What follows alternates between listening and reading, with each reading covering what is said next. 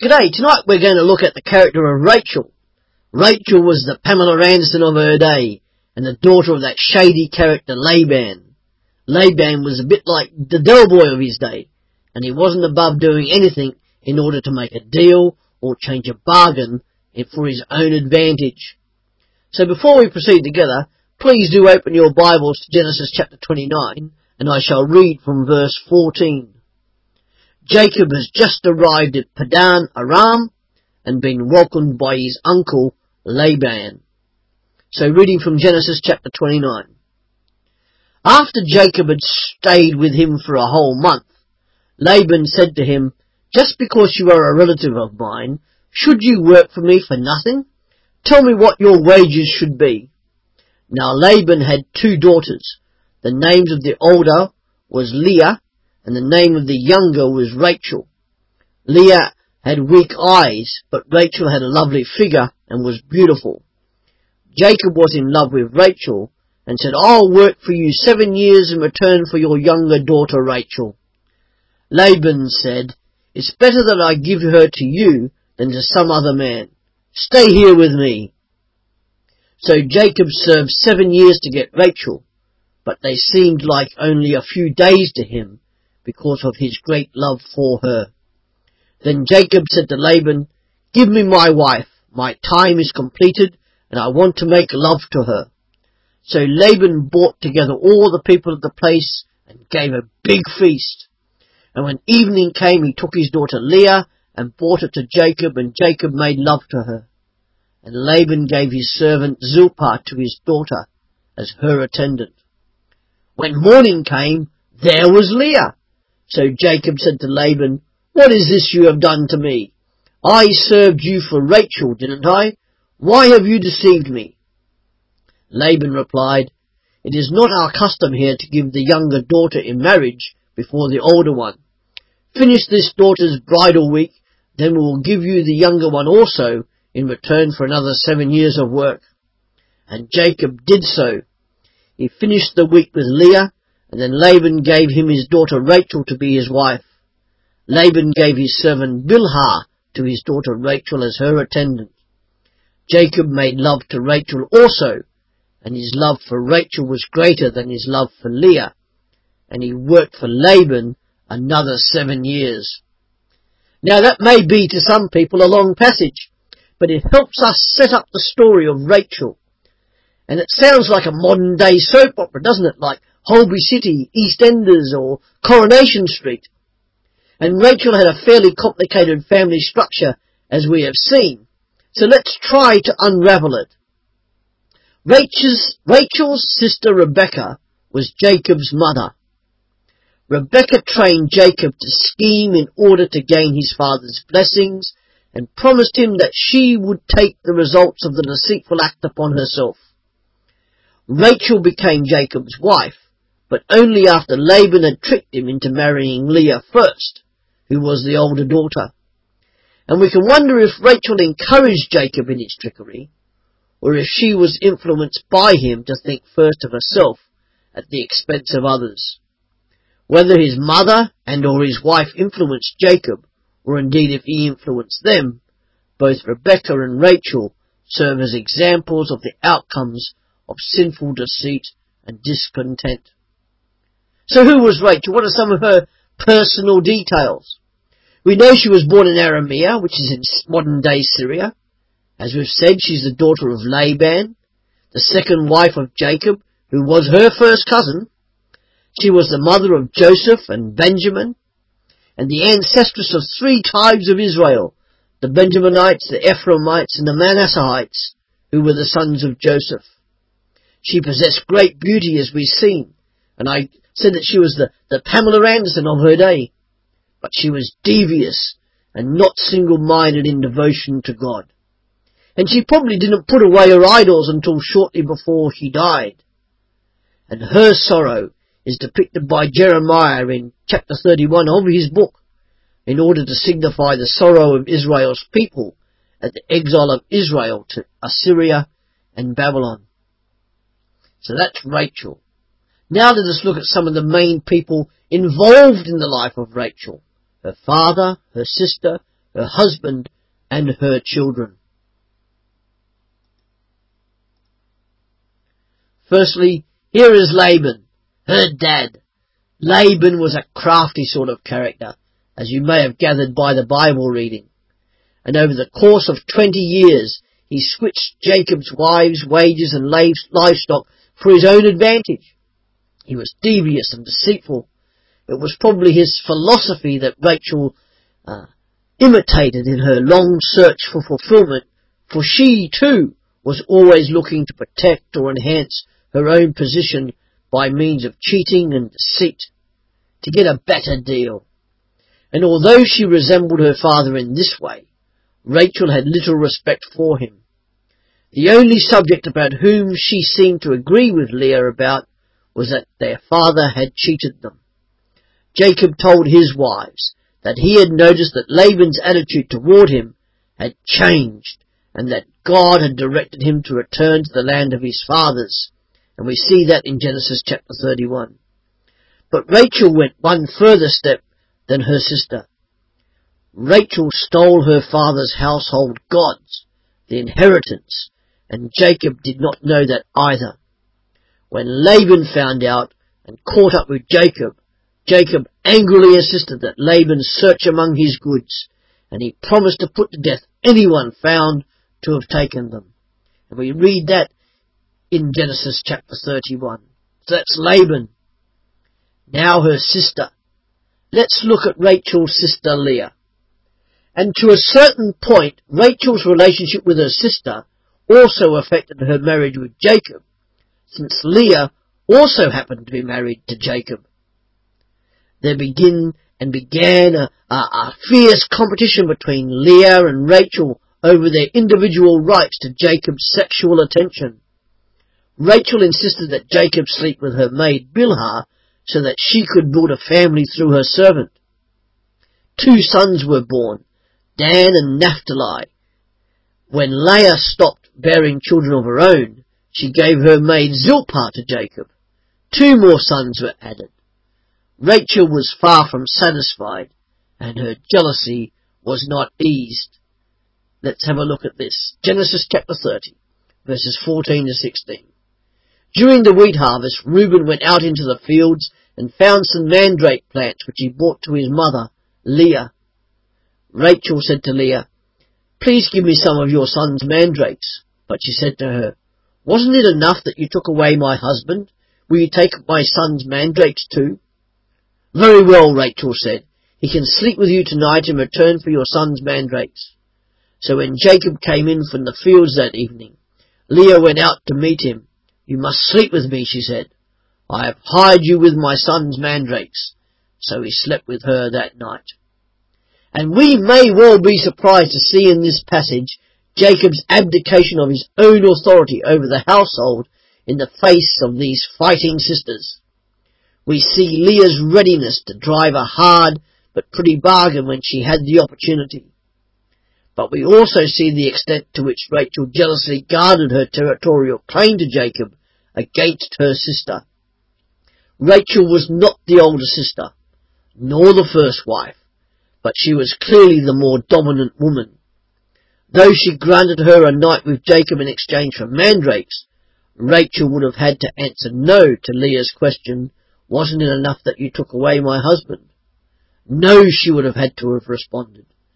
Discontent continued to smoulder within her, as not one thing was ever enough for Rachel. So that's Laban, and it's also Leah, and now her husband, Jacob.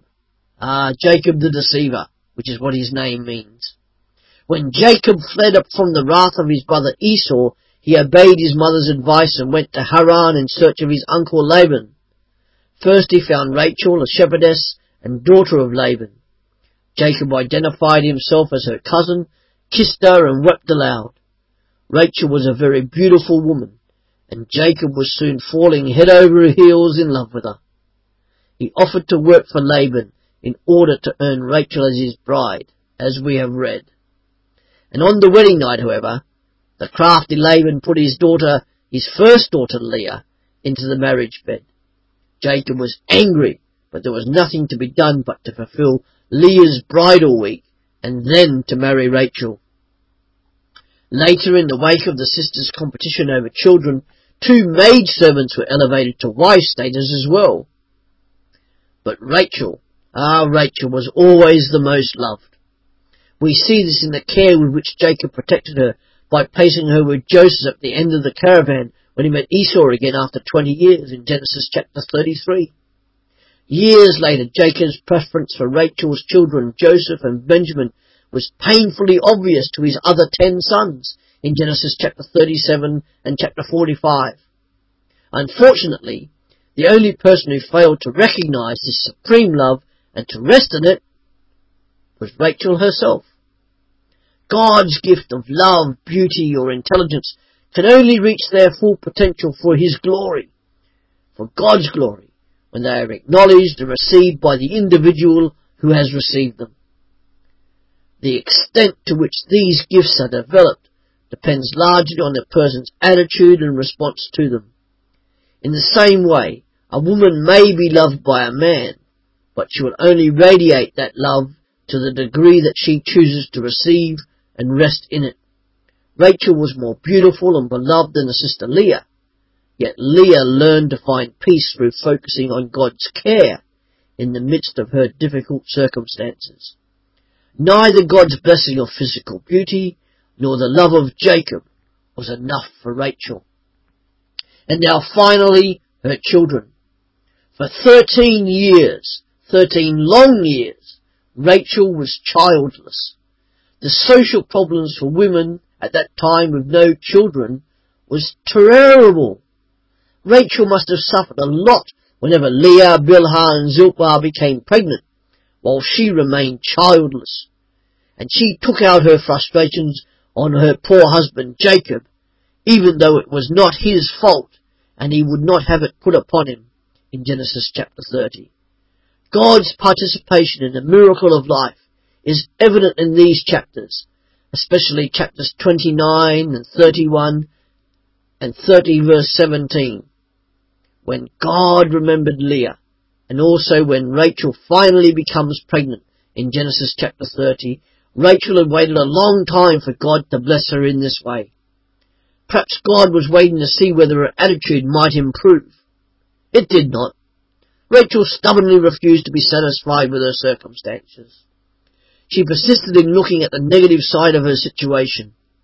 When Rachel's maid Bilhah bore Jacob a son in her name, she named him Dan, which means God has vindicated. While recognizing God had heard her prayers, she regarded the child as her right to make up for her past suffering, rather than a free gift to her out of his love. And when Bilhah's second son was born, she named him Naphtah, which means my struggle. Again she considered the child a sign of victory over her sister, sister in reward for her unhappiness. And even the birth of Rachel's own son, Joseph, did not satisfy her. One son was not enough. Nothing was ever enough for Rachel. Many years passed. Jacob built up his herds and left Laban in Genesis 31. He was reconciled with his brother Esau and we read that in Genesis 32 and 33. Jacob settled in Shechem where his elder sons killed all the men and plundered the city in revenge for the violation of their sister in Genesis 34. God told Jacob to move his family to Bethel where he renewed his covenant with him. And then in Genesis chapter 35, here Rachel aptly expresses her perception of her whole life and revealed her capacity for self-pity when as she died giving birth, named her baby Ben-Oni, son of her trouble. Her devoted husband overruled her choice and gave him the name that means son of my right hand, Benjamin, suggesting that perhaps not only that he would treasure this son in a special way, but also that Rachel had been like a right hand to him. Rachel was probably a very positive, supportive wife for Jacob, but this cannot be proved from what the scripture says. When Rachel died, Jacob honoured her tomb with a pillar, and to this day the site apparently remains an important landmark for Jews in Bethlehem. In her lifetime, however, it seems that all Rachel constructed was a monument to her own misery. So there we have the pen portraits of Rachel's father Laban, Rachel's sister Leah, Rachel's husband Jacob, and Rachel's, Rachel's children, and with a gleaning idea of her relationship with all of them. And here it is perhaps helpful to discuss two points about culture at that time. First, the household gods represented tokens of inheritance more than just symbols of idolatry. Whoever had them could lay claim to a man's property after his death. Secondly, as God later spelled out for the Israelites, it was considered an act of uncleanness to touch a woman during her period of menstruation or anything on which she sat. Leviticus chapter 14. God intended it as a health precaution, but Rachel used it to hide her theft. And as she expected, Laban didn't bother searching any further. Because she had an older sister and several brothers, Rachel must have realized that she had no real claim to her father's property, regardless of who had the idols. Her act was spontaneous, motivated by a desire to retaliate against her family rather than for self-gain. The combination of stealing and lying was simply another expression of her dissatisfaction. The household gods were buried after Jacob commanded them to be, in Genesis 35. What alternative did Rachel have? How can people resolve their feelings of resentment in productive, permanent ways? Leah's life demonstrates a determination to face facts, confess her feelings, and focus on the Lord as a reliable source of fulfillment in every circumstance. Jacob also learned to accept his difficult situation by finding evidence of God's blessing, even in the midst of hardship. But Rachel consistently refused to be comforted by the blessings God had faithfully provided out of his providence. She chose instead to brood over her father's treachery, her sister's fertility, her servant's fertility, her husband's conflicting duties, and her own failure to have children. And rather than making the best of her current circumstances, she was haunted by the past and her unfulfilled dream of what could have been, and she consistently entered into self-pity parties. Rachel insisted on trying to twist the future into what she wanted. To be lovely and much loved is what so many people that I talk to want to be and have. Yet it wasn't enough for Rachel. She wanted more. So why is Rachel in the Bible? Indeed, why are we talking about Rachel? Firstly, she's mentioned in Jeremiah 31, as we've said, where she signifies the sorrow of Israel's people at their exile to Assyria and Babylon.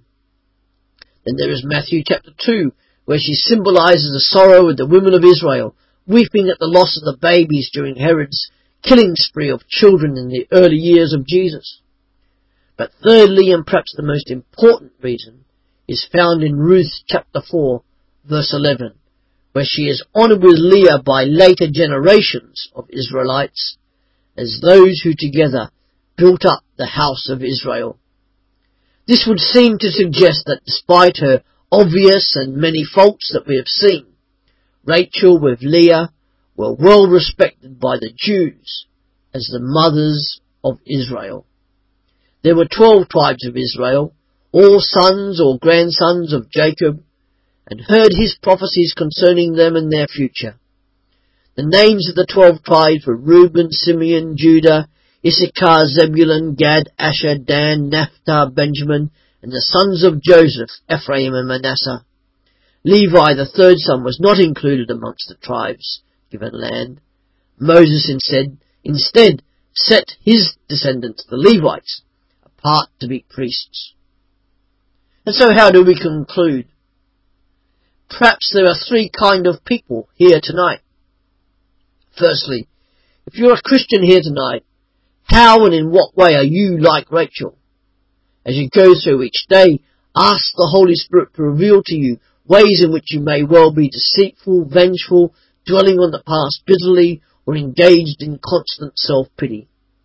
Are you like Rachel, headed downhill on a course of total dissatisfaction that may end in dishonesty and deceit, or in disappointment and despair? You have to accept God's love for you. It's there. Ask to accept it. Ask Him to show you His love. And believe that in every trial He desires us to draw closer to Him so that we can be energized by Him and realize that He and He alone is enough. Ask for forgiveness for dwelling on the past and any inappropriate behavior where those things were involved. God is faithful and just and will forgive if you go to Him with a penitent heart. Then no longer dwell on those things, for they are in the past, are to be forgotten, they are forgiven, and are not to be remembered any more. So forgetting what is past, go into the future with a new outlook of service to God and to others. That way your life will be a living prayer and a living witness, a living good witness to others about the great God that you proclaim to serve, love and worship. Secondly, you may well be a Christian, but you are the victim of somebody else's deceit and dishonesty. Well, you also have to forgive them, not dwell on the past. You have to forgive them before God, and as far as it is possible, also ask that person for forgiveness. And offer your forgiveness of them. Bitterness, envy and pride can eat away and cause much more misery, sin and depression. And finally, if it happens that here tonight you, you would not say that you're a Christian, then please do see one of the leaders or myself, and we will be glad to tell you how you can be free from a life of dissatisfaction, deceit, and dishonesty, both as the victim and the perpetrator of such things. Know that Jesus Christ is above deceit, he never dissatisfies, and he is never dishonest. He is always true, always satisfies, and is always honest. His word is true and he seeks you to be in a relationship with you where his love is always serving. He is always humble and he is always, always, always satisfies. As I said, come and see one of us after, if that is you. Thank you.